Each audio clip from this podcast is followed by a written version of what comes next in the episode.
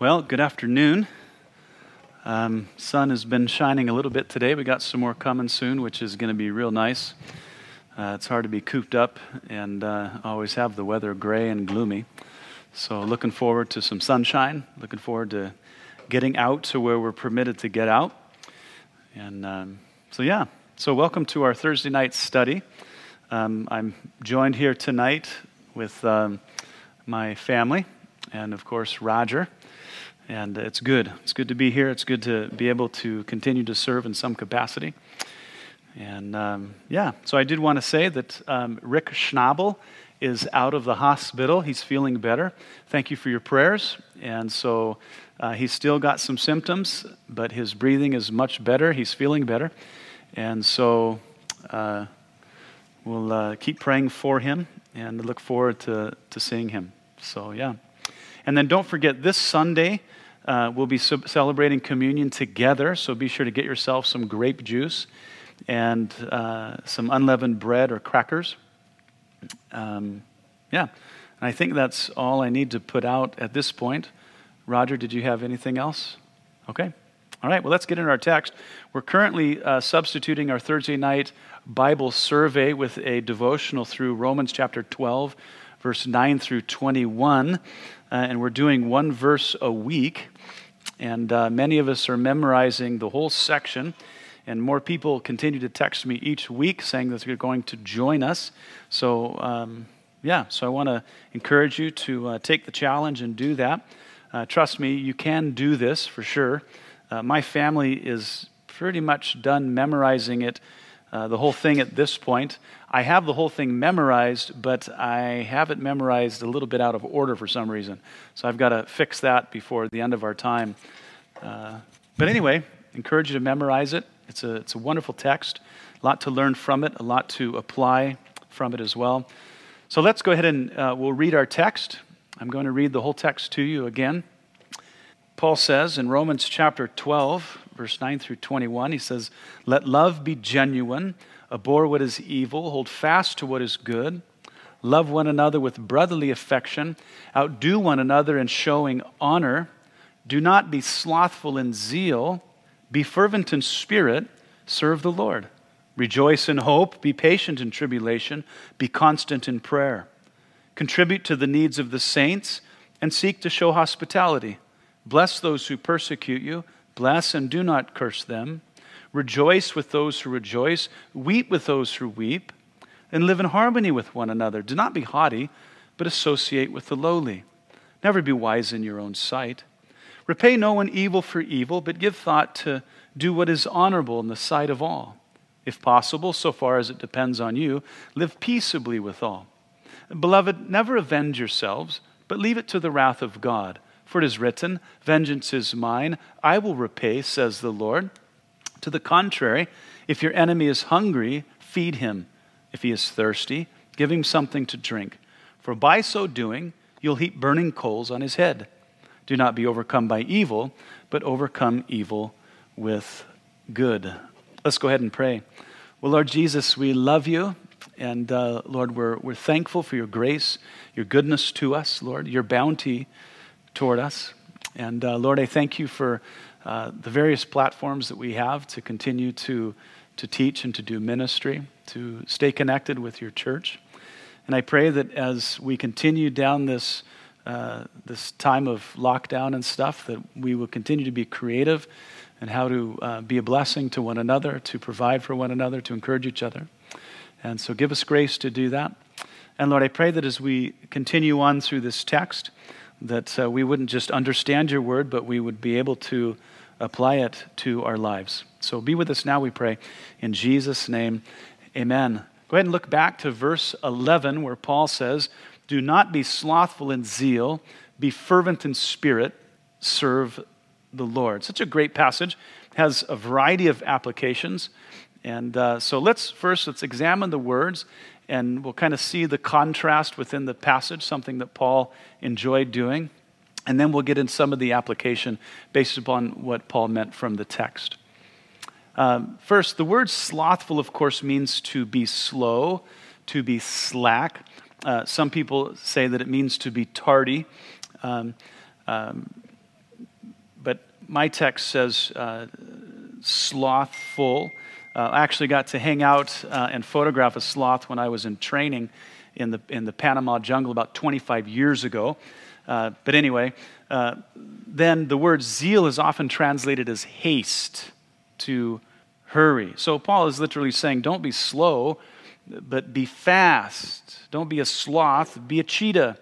But the language is actually couched in the same breath as uh, serving the Lord. So it's not a matter of, uh, of how slow or how fast. It's not a, uh, an issue of speed. If that, if that was, uh, where would that leave our uh, disabled or elderly brothers and sisters? Would they be disqualified to serve the Lord uh, because they can't move quickly? that's ridiculous. Paul has Christian character and Christian duty in mind, not speed. Paul is telling us not to be lazy, but to be diligent in regard to our Christian duty and our service to the Lord. Uh, laziness, as we know, is not a Christian virtue. Uh, Christian couch potatoes will not be rewarded or praised. Uh, the service of the Lord is not for slackers.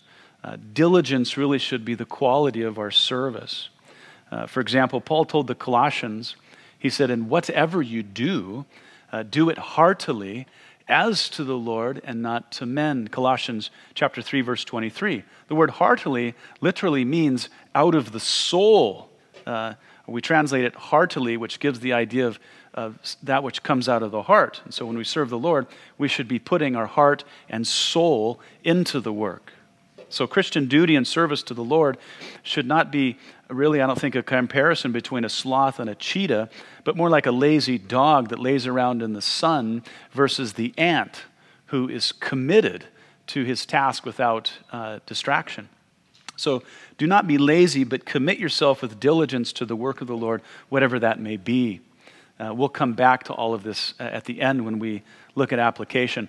Paul continues in verse 11 saying, Be fervent in spirit. The word fervent means to to boil or to be hot or to boil because of heat. But how does Paul want us to boil?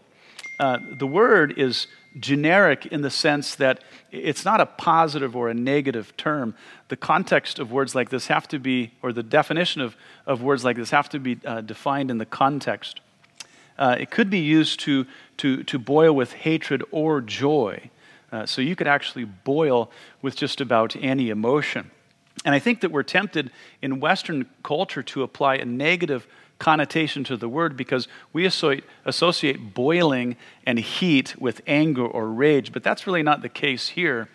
Uh, and, and even because of our negative assumption, one commentator says that it might be better translated as bubble over. So then the passage would read something like this Be bubbling over in the Spirit. But maybe bubbling doesn't resonate with you as it doesn't for me it, it might be appropriate to say on fire. Even though the original language can't be translated that way, the idea is probably the same. Uh, there's one other example of this Greek word, uh, the only other example of the word being used in the New Testament, and it's used to describe the way that a man preached. Here's the text. It says, Now a certain Jew named Apollos, born at Alexandria, an eloquent man and mighty in the scriptures, came to Ephesus. This man had been instructed in the way of the Lord, and being fervent in spirit, he spoke and taught accurately the things of the Lord. With vigor, he refuted the Jews publicly in Achaia, showing from the scriptures that Jesus is the Christ. That's Acts 18, 24 and 25, and then verse 28. Now, when I imagine the scene as Apollos fervently preached the gospel, I see a man who was on fire for the cause of Christ. And for him, the fire was coming out in his, his preaching and his, in his eloquence. So I confess that while the text cannot be translated as be on fire, I think the thought is similar. Paul, uh, as we look at Paul's own life and the way that he did ministry, he was a man that, that was on fire for the Lord, and we ought to be the same in our service. Now, of course, depending on your personality, being on fire will look different from person to person. Uh, you know, like Kirk Parnham, for example, is just one expression of being on fire with eyes bulging, hands waving, mingled with intense expressions of the gospel. If you know Kirk, you know what I'm talking about. And then there's Gabe Anzalini, who is a lot more tame and a little more stoic, with equally firm convictions, but expressed in quieter tones. If you know Gabe, you know what I'm talking about. But both are on fire but the fire is customized by their personalities, all of which I endorse and appreciate, and all of them I love to see them in action. I don't think there's one superior personality to another, and I love the way that God uses different personalities to reach different kinds of people in different ways. So that's a good thing. We don't want to say that there's a, a cookie cutter way of being on fire for the Lord because that's just not true. Because there's many godly men in Scripture who their personalities were very different, and God used them to the same end. And we would say that they were all on fire for the Lord. So it doesn't look the same in everyone. Another way to, to think of fervency is we might say enthusiasm. And that's how I'll use it from here on out enthusiasm uh, in spirit or enthusiastic in spirit. Let's move on. What does it mean to be fervent in spirit? Now, at this point, I'm, not totally sure. The original language has the definite article before the word spirit, uh, making the text appear this way in the Greek be fervent in the spirit. Okay, so what's the difference? Uh, the rendering in our English translation can, but doesn't necessarily, but it can imply self effort, that it's up to me to be self motivated and enthusiastic. While the original language uh, may be pointing to the Holy Spirit who dwells in us, to whom we must be yielding if we are to be enthusiastic in our service to the Lord. Now, I haven't decided which interpretation of the passage is the inspired one, but in the Christian life, both are necessary for spiritual success.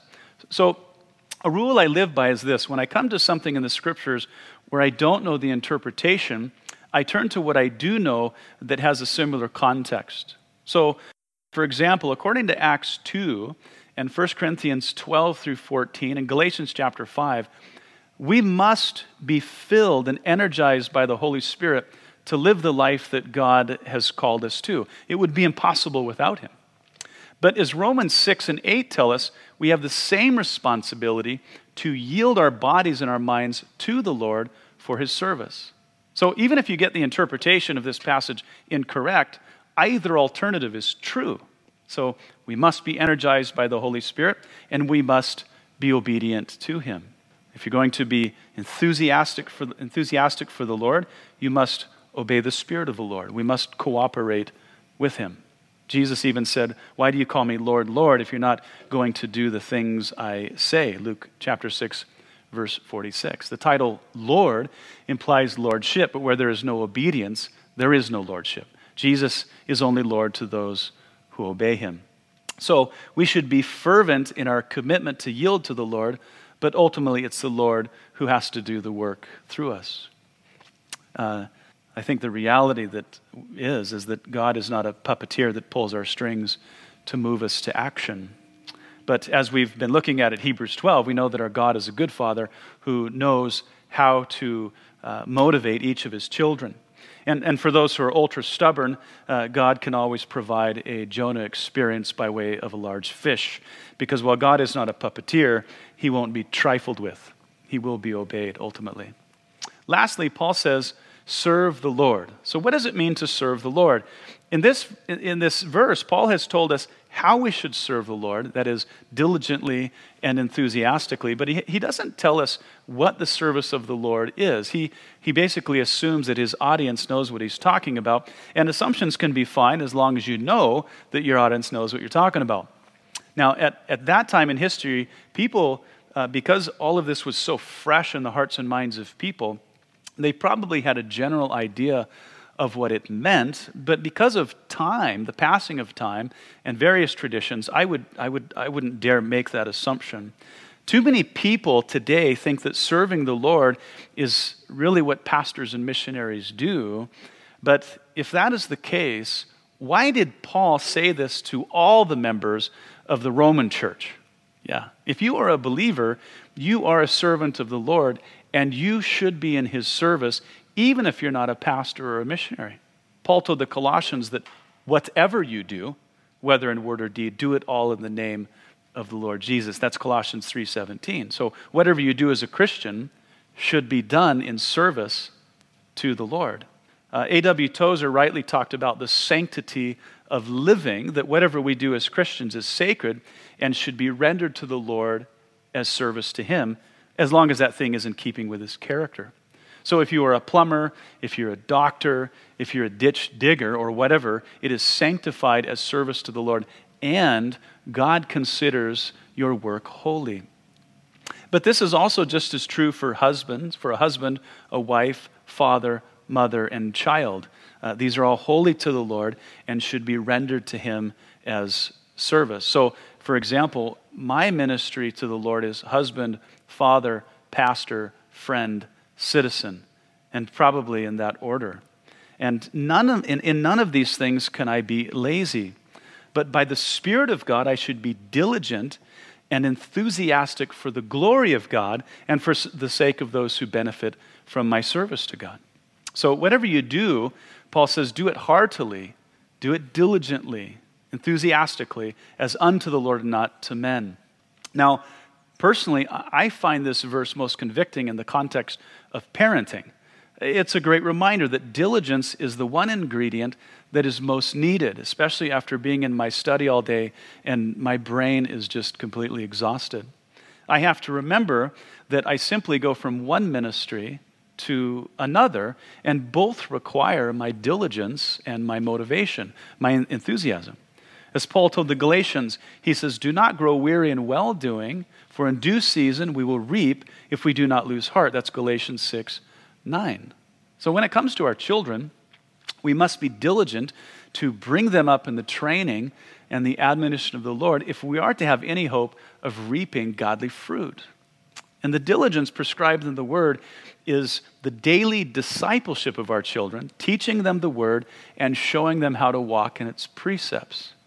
The Scriptures must be the centerpiece for our families and the guiding light of our faith and our habit of, light, uh, of life. Anything less is too little.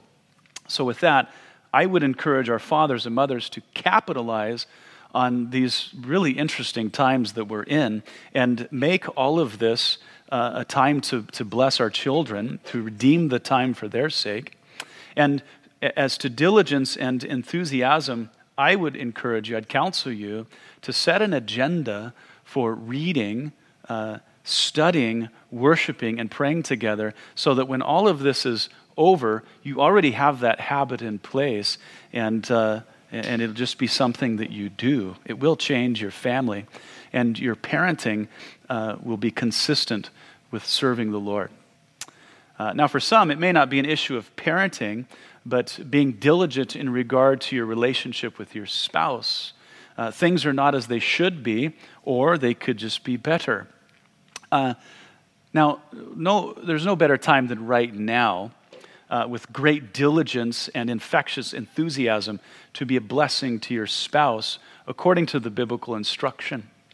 Uh, the prescription for marriage in the scriptures is the perfect recipe for happiness so that you may be heirs together of the grace of life. So study your biblical role, and regardless of how your spouse may respond, even if negatively, remember, it's all unto the Lord, as we've already discussed. So obey his word and wait on his blessing and praise. Well, Pastor Ben, what is my role? Well, I would say that's a fair question, especially in our culture. So let's make it simple. Husband, you are the head. Wife, you are the helper. Genesis 2:18. 1 Corinthians chapter 11 verse 1 through 16. Ephesians chapter 5 verse 22 through 33. Titus 2:4. 1 Peter 3 1 through 7. So husbands, uh, biblical headship is described as the authority, protector, and provider for the family all of which, all of which is characterized by loving, cherishing, understanding, and honoring the wife. Husband, God created your wife to enjoy these things from you for your mutual blessing and for the glory of God. Wives, biblical helper is described as the one who is covered by the husband's authority, protection, and provision, all of which, all of which is characterized by loving, submitting to, and respecting the husband. Now, wives, God created your husband to receive these things from you for your mutual blessing and for the glory of God. Paul would say, Do not be lazy in regard to your marriage, but be diligent and enthusiastic in your role. That is how we serve the Lord in our marriages. And I would firmly say that there is no other way to be happy and honor God in the context of marriage. So give it your all. Well, perhaps you've got child rearing and, and, and being a spouse all down and in their godly order, but what about at work? Now, we've already quoted Colossians 3:23 which says, "And whatever you do, do it heartily as to the Lord and not to men." But let me give you the, the, the verse in its context. Bondservants, obey in all things your masters according to the flesh, not with eye service as man pleasers, but in sincerity of heart, fearing God. And whatever you do, do it heartily as to the Lord and not to men knowing that from the Lord you will receive the reward of the inheritance. For you serve the Lord Christ, but he who does wrong will be repaid for what he has done, and there is no partiality. Colossians 3 22 through 25. This is about slaves serving their masters, and the directive from the Lord here is actually just a longer version of what we've seen in Romans 12, verse 11. The Christian servant serves the Lord when he serves his earthly master in this fashion. His service is considered holy if he does it unto the Lord and not to men. Now, if God requires this kind of work ethic and attitude from a slave, what might he expect from us in a society like ours with, with our human rights and workers' rights? He, he will require at least what is required here, if not more. And if a slave could serve the Lord in that context with diligence and enthusiasm, how much more should we? Well, Pastor Ben, it's not fair for you to say that. You have the best boss in the world. Well, that's true. And there's no better boss than Jesus. But what he requires of me can at times be painful and emotionally exhausting. You know, most everyone that I serve is a blessing, uh, but it only takes one bad apple, one attack of my character, one nasty email to break my heart. As you guys know, no one can hurt you like the ones you love most. So I wouldn't say that what you do is somehow harder than what I do. Uh, I get pulled into everyone's difficulties, which is part of my calling, and I wouldn't have it any other way. But it doesn't make it easy. And, and I've worked a number of regular jobs, been in the military, worked for myself, and so I'm not ignorant of your experience. I actually know both worlds very well. The truth is, no matter the context, every one of us serve the Lord. And our service should be marked by diligence and enthusiasm for the glory of God. Now, we have His Word, we have His Spirit, and so it's possible to do all of those things. So, may God grant you His grace to serve Him in this way in every context. Let's pray. Lord Jesus, I thank you for your Word. And I thank you, Lord, that it it doesn't always agree with us. We don't always like what you have to say to us. You don't like, uh, we don't like, rather, all of your prescriptions and your direction. But Lord, you are wise and you are good. Uh, Lord, you love us. You want the best for us. And you're wise, and so you know how to secure those ends for us. And so, Lord, I pray that you would help us to, to humble ourselves before your word that we would see the wisdom in all of it. We would understand that this is how you're glorified, this is how you're served. And Lord, this is how we really are a blessing to other people. And so, Lord, grant us your grace, uh, energize us by your Spirit, so that as we serve you in whatever capacity, Lord, that it would be with diligence and enthusiasm. So, Lord, we love you and we thank you. In Jesus' name, amen.